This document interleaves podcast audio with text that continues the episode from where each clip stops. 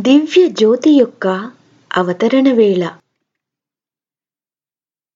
దివ్య జ్యోతి జన్మించే ఘడియలు దగ్గర పడ్డాయి.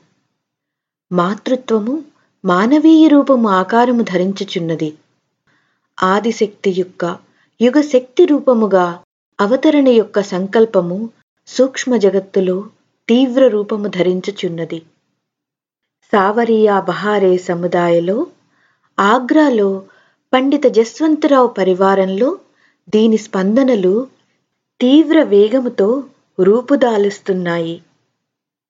ఇంటి యొక్క వాతావరణంలో దివ్యత్వము యొక్క భిన్న తరంగాలు ప్రతి క్షణము తరంగితమవుతున్నాయి. ఒక అలౌకికమైన సువాసన ఇంటి యొక్క నలుమూలల నుంచి వరండా నుంచి ఉండి ఉండి వచ్చేది. కుటుంబంలోని అందరి మనస్సు అంతఃకరణములు ఉల్లాసముతో నిండి ఉన్నాయి. ఒక గుర్తించని ఆనందం అందరిలోనూ వ్యాపించి ఉన్నది. గత కొన్ని నెలల నుంచి జరుగుతున్న ఈ మార్పులను అందరికంటే ముందు జస్వంతరావు గారు గుర్తించారు. జస్వంతరావు అత్యంత సరళ స్వభావము కల ఆధ్యాత్మిక ప్రకృతి కల వ్యక్తి. ఆయన సహధర్మచారిణి రామప్యారి శర్మ భర్తకి అనుకూలంగా జీవించే భక్తురాలు. ఆమె కోమలత్వము సేవా గుణమును కుటుంబ సభ్యులు బంధువర్గంలోని వారు అందరూ పొగిడేవారు. చుట్టుపక్కల పెద్దవాళ్ళు ఆమెనే ఉదాహరణగా చెప్పేవారు. ఆమె పిల్లల్ని చూసుకునే విధానము పూజా పునస్కారములు ఆమె సంస్కారములు వీటన్నిటినీ అందరూ ఎప్పుడూ ఎంతో ప్రశంసించేవారు. ఈ బ్రాహ్మణ దంపతుల యొక్క పుణ్యచరిత్ర తపఃపరాయణత చూసి వీరు ప్రాచీన కాలములోని సుతప పృష్ణులాగా అనిపించేది. మాతా భగవతి యొక్క ఉపాసన వీరిద్దరికీ చాలా ఇష్టం. జస్వంతరావు గారు నిత్యము నియమముగా దేవీ సప్తసతి సంపూర్ణ పారాయణ చేసేవారు. ఆయన ఇల్లు వాకిలి ప్రతిరోజు జగన్మాత యొక్క మహిమా స్తోత్రములతో ప్రతిధ్వనించేది. సప్తశతి సంపూర్ణ పారాయణతో పాటు గాయత్రి మంత్రము మరియు నవార్ణ మంత్రము మీద కూడా ఆయనకి పూర్తి నమ్మకం ఉండేది. ఓం ఐం హ్రీం క్లీం చాముండాయే విచ్చే అనే మంత్రజపాన్ని చేస్తూ పూర్తిగా దానిలో లీనం అయిపోయేవారు. దేవి సప్తసతి పారాయణ కాలంలో ప్రతిరోజు ఆయన కంటి నుంచి భావ బిందువులు వర్షించేవి. అప్పుడప్పుడు రామప్యారి తన భర్తని ఈ భావాశ్రువుల గురించి అడిగేవారు. దానికి జవాబుగా ఆయన గద్గద స్వరంతో ఇలా అనేవారు. నేను పారాయణ చేస్తున్నప్పుడు ఆ తల్లి చిన్న బాలిక రూపంలో నా ఒళ్ళో కూర్చున్నట్టు అనిపించేది. మంత్రజపం చేసేప్పుడు కూడా అనిపిస్తుంది.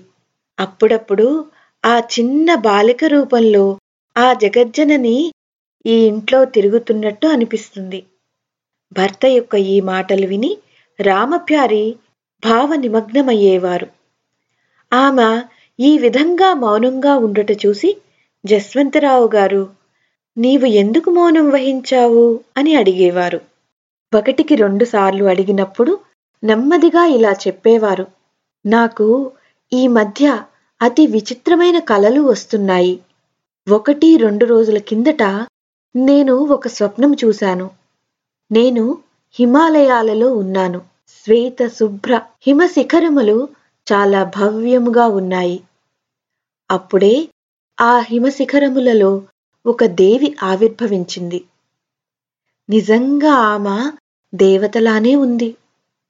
నెమ్మదిగా ఆమె ఒక చిన్న బాలిక రూపము ధరించి నా చేయి పట్టుకుని ఇలా అమ్మా నేను నీ ఇంటికి రాబోతున్నాను అంది. ఇవాళ కూడా నేను ఒక కల చూశాను. చిన్న చిన్న ఎనిమిది మంది ఆడపిల్లలు ఒక అత్యంత అందమైన పిల్లను తీసుకుని నా వద్దకు వచ్చారు. మేము నీకు ఈమెను ఇవ్వడానికి వచ్చాం అని నాతో చెప్పారు. ఈ రోజు నుంచి నీవు ఈమె తల్లివి. అంతేకాదు మాకు కూడా తల్లివే. ఎందువల్లంటే మేము ఈమె అంశలము. భార్య యొక్క ఈ మాటలు విని జస్వంతరావు గారు కొన్ని క్షణాలు అంతర్లీనమయ్యారు. తన భార్య గర్భవతి అని ఆయనకు తెలుసు. అందువల్ల స్వప్నములు ఆమె గర్భము యొక్క దివ్యత్వమును తెలుపుతున్నాయి అనిపించింది. అంతేకాక చాలా రోజుల నుంచి ఆయన ఇంటి వాతావరణంలో వస్తున్న ఆధ్యాత్మిక మార్పుల చిహ్నాలను గమనిస్తున్నారు. తన యొక్క జీవితంలో ఏదో ఒక దివ్య సంఘటన జరగబోతోంది అని ఆయనకు అనిపించింది. ఆయన ఈ విధంగా ఆలోచన సముద్రంలో మునగటం చూసి రామప్యారి ఇలా అన్నారు. మీరెందుకు మౌనంగా ఉన్నారు? అని ప్రశ్నించారు. ఏమీ చెప్పరేమిటి? ఏమీ మాట్లాడరేంటి? భార్య యొక్క ఈ ప్రశ్నతో ఆయన ఆలోచన శృంఖల చెదిరింది. తమ ఆలోచన నుంచి బయటికి వచ్చి ఆమెతో ఇలా అన్నారు. ఈసారి మాతా భగవతి జగదంబిక స్వయంగా నా మీద నీ మీద మన సంపూర్ణ పరివారము మీద అనుగ్రహించటానికి అవతరించుచున్నది అని అనిపిస్తోంది. జస్వంతరావు యొక్క ఈ మాటలు విని రామప్యారి భావ విహ్వలురాలైనారు. ఆమె కంటిలో నీరు నిండింది. ఆమె మనస్సులోని ఆదిమాత జగదంబకు ప్రణమిల్లింది. లేచి నిలుచుంది. ఆమె ఇంకా పూర్తి చేయవలసిన ఇంటి పనులు చాలా ఉన్నాయి. కానీ ఈరోజు ఆమె ఇంటి పనులు చేస్తూ తనలో ఒక అద్భుత ఆనందధార మందగతిలో ప్రవహిస్తోంది అని అనుభూతి చెందింది. ఆమె రోమ రోమము ఆమె అస్తిత్వం యొక్క ప్రతి అణువు దీని ద్వారా తడిసింది. పని చేస్తూ మధ్యలో తన ఇరువురు పుత్రులు దీన్ దయాల్ సునహరీలాల్ కూతురు ఓంవతిని చాలా ప్రేమగా చూసుకుంది. తన లోపల నుంచి పెళ్ళుబుగుతున్న ఆనంద సరితా ప్రవాహమును తన పిల్లలకు కూడా పంచాలి అని అనుకున్నదేమో. రాత్రి నిద్రించు వేళలో మరల దివ్య భావానుభూతులు ఆమెను చుట్టుముట్టాయి. దివ్యలోకాల నుంచి సమస్త దేవగణాలు దేవతలు సూక్ష్మ శరీరధారులు ఋషులు మరియు సిద్ధజనులు ఆమె గర్భం మీద పుష్పవృష్టి కురిపిస్తున్న భావన కలిగింది. ఇప్పుడు ఇది ఒకరోజు విషయంగా కాక నిత్య కృత్యంగా మారిపోయింది. గర్భావధి పూర్ణత్వం వేపుకు వెళ్తున్న కొద్దీ ఈ భావానుభూతులు ఇంకా ఎక్కువ అవడం మొదలయ్యాయి. ఆమె ప్రాణాలలో పులికింత ఎక్కువ అవుతోంది. ఆమె యొక్క నిర్మల అంతఃచేతన ఇంకా ఎక్కువ ఉజ్వల దీప్తితో ప్రకాశితమవుతున్నది. కాలచక్రము తిరుగుతూ దేవతలు ఋషులు నిశ్చయం చేసిన విధముగానే జస్వంతరావు రామప్యారి సంపూర్ణ విశ్వ మానవత నిరీక్షిస్తున్న దివ్య ముహూర్తము ఆసన్నమైనది. ఆశ్వీజ కృష్ణ తృతీయ సంవత్సరం పంతొమ్మిది వందల ఇరవై ఆరు సెప్టెంబర్ ఇరవయో తారీఖున ప్రాతకాలంలో ఎనిమిది గంటల దరిదాపులలో దివ్యజ్యోతి అవతరించింది. పండిత జస్వంతరావు శర్మ ఆ సమయంలో దేవి యొక్క నవార్ణ మంత్రము జపిస్తున్నారు. ఆయన ధ్యానంలో మాత యొక్క రూపము ప్రత్యక్షంగా ఉన్నది. ఆయన హృదయలోతుల్లో ఉపస్థితం అయి ఉన్న ఆదిమాత ఆయనను ఆశీర్వదించుచున్నది. అప్పుడే ఆయన చెవులలో ఒక వృద్ధ స్త్రీ యొక్క ఈ వాక్యాలు ఇలా వినిపించాయి. లేడీ లాయల్ ఆసుపత్రిలో సరిగ్గా ఎనిమిది గంటలకు నీకు ఆడపిల్ల పుట్టినది.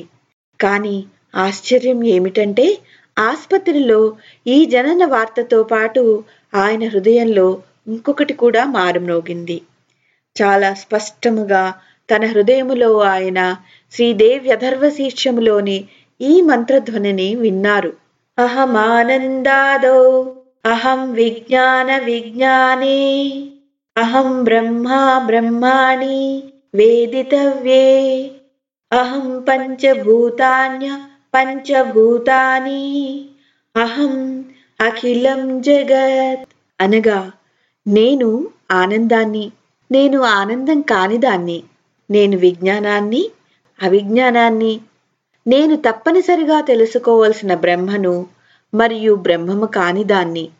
పంచీకృతము మరియు అపంచీకృతి మహాభూతములు నేనే.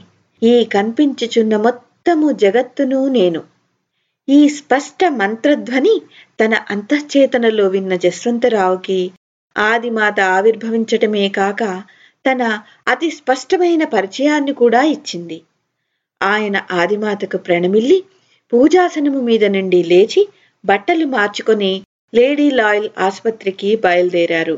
ఆయన తన జ్యోతిష్య విజ్ఞాన సార్థకతను కూడా నిరూపించుకోవలసి ఉన్నది.